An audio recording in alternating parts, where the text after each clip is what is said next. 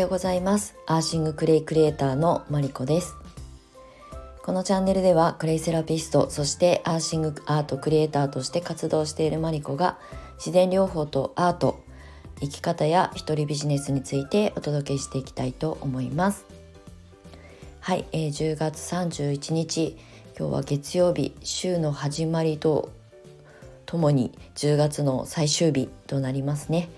また1週間始まるんですけれども10月は締めくくりっていう日になるのであの1ヶ月を振り返ったりとかねあ今週もまた始まったわって 思う方も人それぞれだと思うんですけれども、まあ、いかがお過ごしでしょうか？10月はどんな1ヶ月になりましたでしょうか？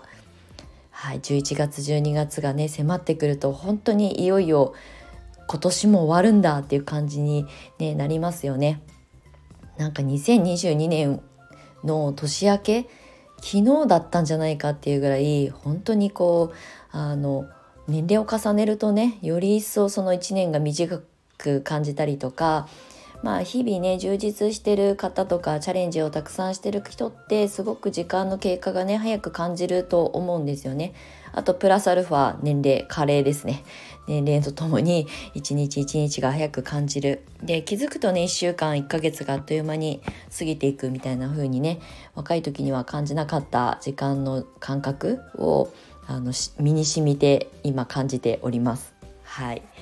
でまあ、11月にね入るので私も、まあ、U ターン移住を控えて来年に向けてね今のうちに準備できること12月に入ると本当にもう引っ越しでバタバタになるのでああもうなんか引っ越しの手配するのめんどくさいなって思いながら今すでにあの時間を過ごしております。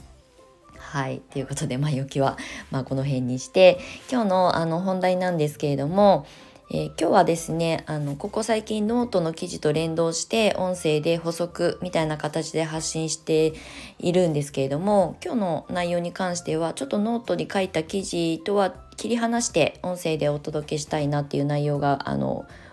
降って湧いてきたのでお話ししていきたいと思います。あのタイトルにも挙げてるんですけれども相場まあこれ金額が結構ねあの意味するところになってくるんですけれども相場を考える前にビジネスモデルを考えましょうっていうことですね。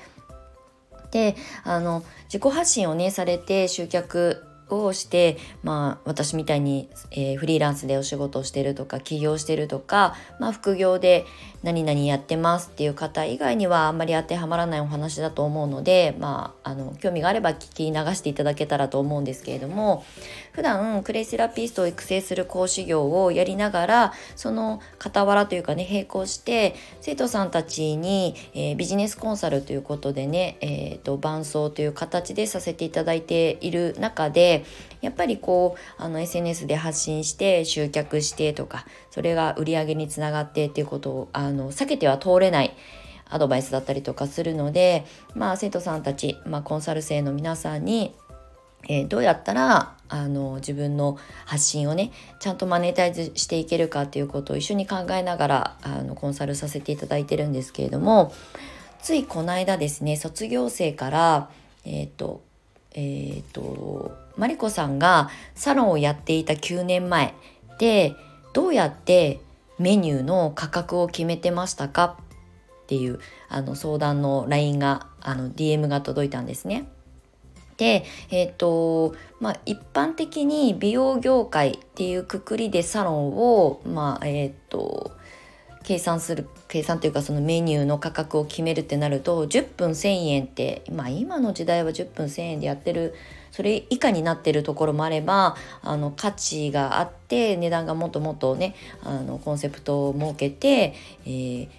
相場の値段ではなくてもね集客できてる方も多いと思うんですけれども基本的にはやっぱりこう施術とか、まあ、美容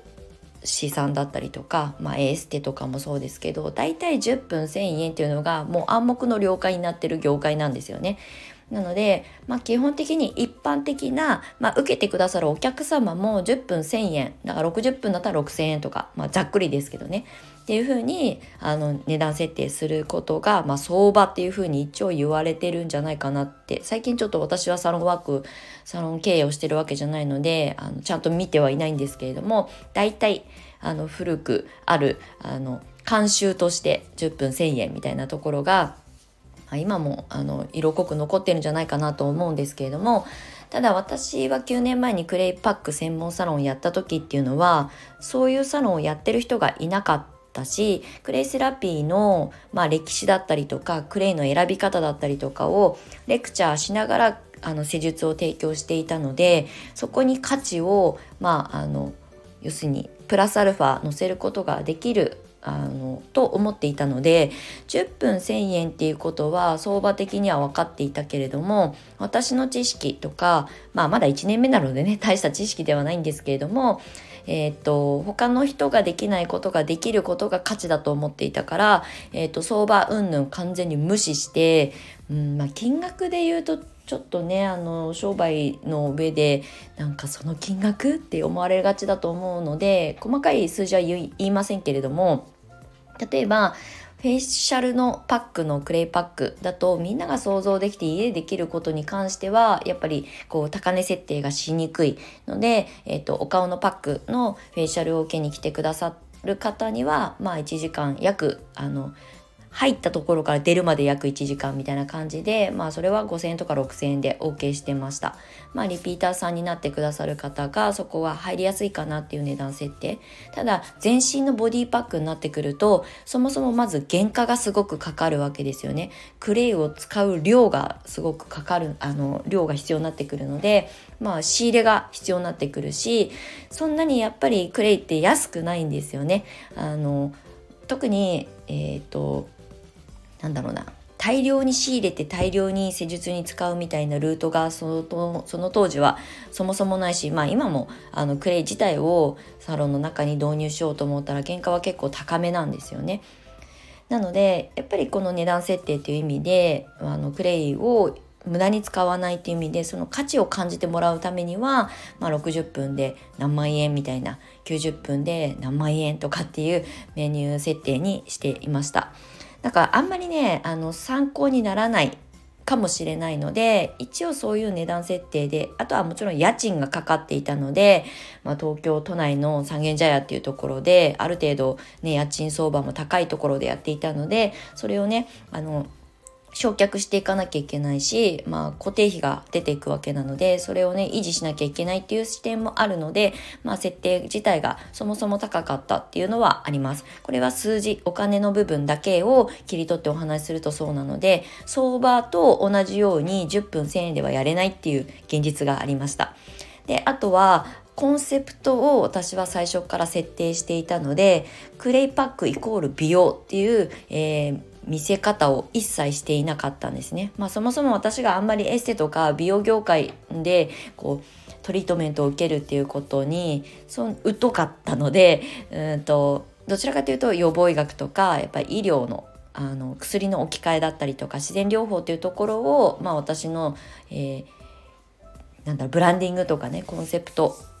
にしていたので、えー、そういう視点でクレイパックを受けに行って来ていただくイコールプラス私はそこにカウンセリングを入れたりとかあとお家でできるセルフケアについてのアドバイスだったりとかサロンに来て癒される時間だけじゃなくってサロンからあの帰っていただいた後お家でできるケアについてのサポートなんかもしていたのでそこまで含めての,、まあ、あのメニュー設定にしてたっていうのもあってコンセプト型だったんですよね。なので私のサロンのビジネスモデルっていうのはセルフケアも含めてあのその皆さん来てくださるお客様の体質改善みたいなところまで想像したメニューを作ろうと思ってやり始めたのが私のクレイパック専門サロンだったのでコンセプト型で始まっています。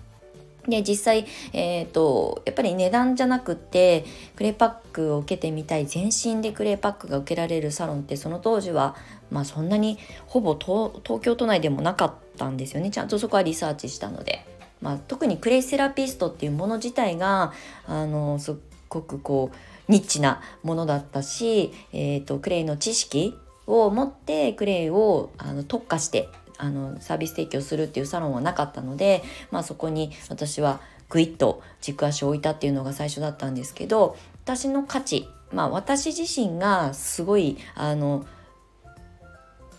えっ、とインフルエンサー的なね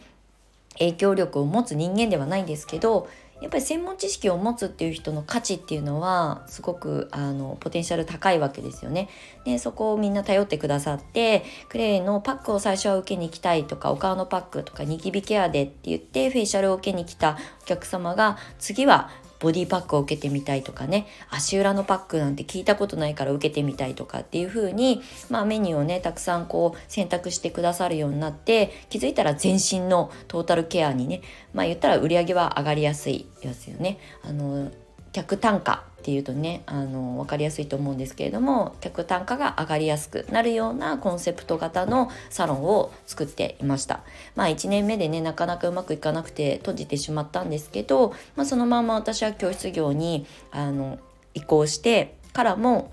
私の教室は基本的にコンセプトは女性の自立とかクレイセラピストを仕事にしようということに特化してやってきているので相場って考えると教室業をやってる同じあの業界のね先生たちの、えー、養成講座の金額なんて調べもしないんですよね。なんでかっていうと私の経験値経験則これはクレイセラピストになってからの年数ではなくて自分の人生の経験則例えば会社員を15年ぐらいやってきていろんな業種業界を渡り歩いてきた転職魔なのでなんかね全然関係ない仕事をやってきた知識だったりとかスキルっていうものも今は教室業に生徒さんたちのサポートの中で生かされているっていうマーケティングだったりとか、えー、っと集客のための営業だったりとかっていう見せ方とかっていうところに過去の経験がすごく生きてるんですね。これが私のポテンシャルになっているので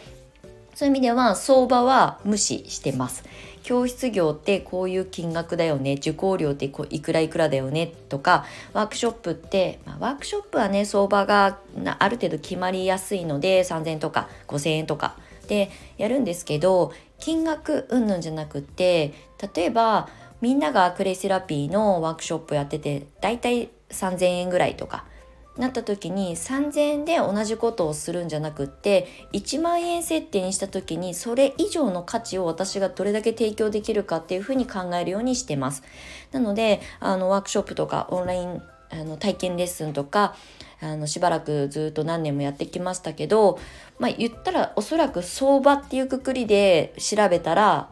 結構高め設定だと思います。だけどプラスアルファ私の発信は女性の自立とか資格を取って仕事にしていくための本格的なあのちゃんとマネタイズしていけるような考え方を身につけていただけるような、えー、発信をあのコンサル型のあの教室にしていたのでそこに価値を感じてくださる生徒さんたちがうちは多いっていうことが、まあ、結果論になるんですけれどもなので相場ではなくって私はコンセプトだったりとか自分の、えー、っとこの一人ビジネススモールビジネスのビジネスモデルを先に考えるということを常にやっています。だから資格を取って仕事にならないとか稼げないとかっていうまあ、思ってらっしゃる方それを経験されてる方っていうのはもしかしたら相場とかやっぱり人と比べて自分の価値なんてっていうちょっと自己否定だったりとか自己肯定感っていうところも結構影響してきてるのかなっていうふうに思うのでまあ高飛車にねビジネスやりましょうっていう話ではないんですけれども相場型なのか、えーとビジネスモデルコンセプト型なのかで自分がどっちに向いてるのかとかどっちの方向に進んでいきたいのかっていうふうに、まあ、まずは決めてもらうということが大事だなっていうふうに思っています。まあ、私のビジネスコンサルは基本的にコンセプト型で作っていくのであのクレイの歯磨き粉のワークショップ3000円とか2000円でやりましょうっていうアドバイスは1ミリたりともしません。同じクレイの歯磨き粉のワークショップやるにしても、えっ、と、あなたから学ぶクレイの歯磨き粉の、えーと、価値って何っていうことを自分でちゃんと考えられるような人になりましょうねっていうアドバイスをさせていただいてます。はいということであの最近ねこうビジネスコンサルっていう形で私のアウトプットを増やしていこうと思っているので、まあ、今日はこういったお話になりました。はい、あのクレイセラピストさん、まあ、もちろんのことクレイを伝えてあの自分のねあの自由なあのお仕事の仕方とか生き方とか働き方を目指したい方で、まあ、アドバイスを受けてみたいなと思う方は是非あの概要欄からホームページの方をご覧いただけたらと思います。はいということであの相場なのかコンセプトビジネスモデルを先に考えるのかでまああのどっちが正しいとかではなくて自分はどっちの方向に進みたいのかその行き着く先はどうありたいのかっていうことを想像してあの選択をあのしていくといいんじゃないかなっていうお話を今日はさせていただきました。まあ、月曜日の朝からねあのちょっとビジネスモデルとかお金のことだったりとか稼ぐみたいなちょっとあの圧の強めなお話になりましたが、まあ、でも大切なことだと思うのでそういったことを、まあ、楽しんで勉強しながら身につけていける、まあ、人が増えたらいいな特に女性はねあの増えてくださると嬉しいなっていうふうに思うので、まあ、こういうお話を引き続きあの次回以降もしていこうと思います。はいということでさ今日も最後まで長い収録にお付き合いいただきましてありがとうございました。素敵な1週間を過ごしましょう。はいではまた次回お会いしましょう。アーシングクレイクレーターのマリコでした。ではまた次回お会いしましょう。バイバイ。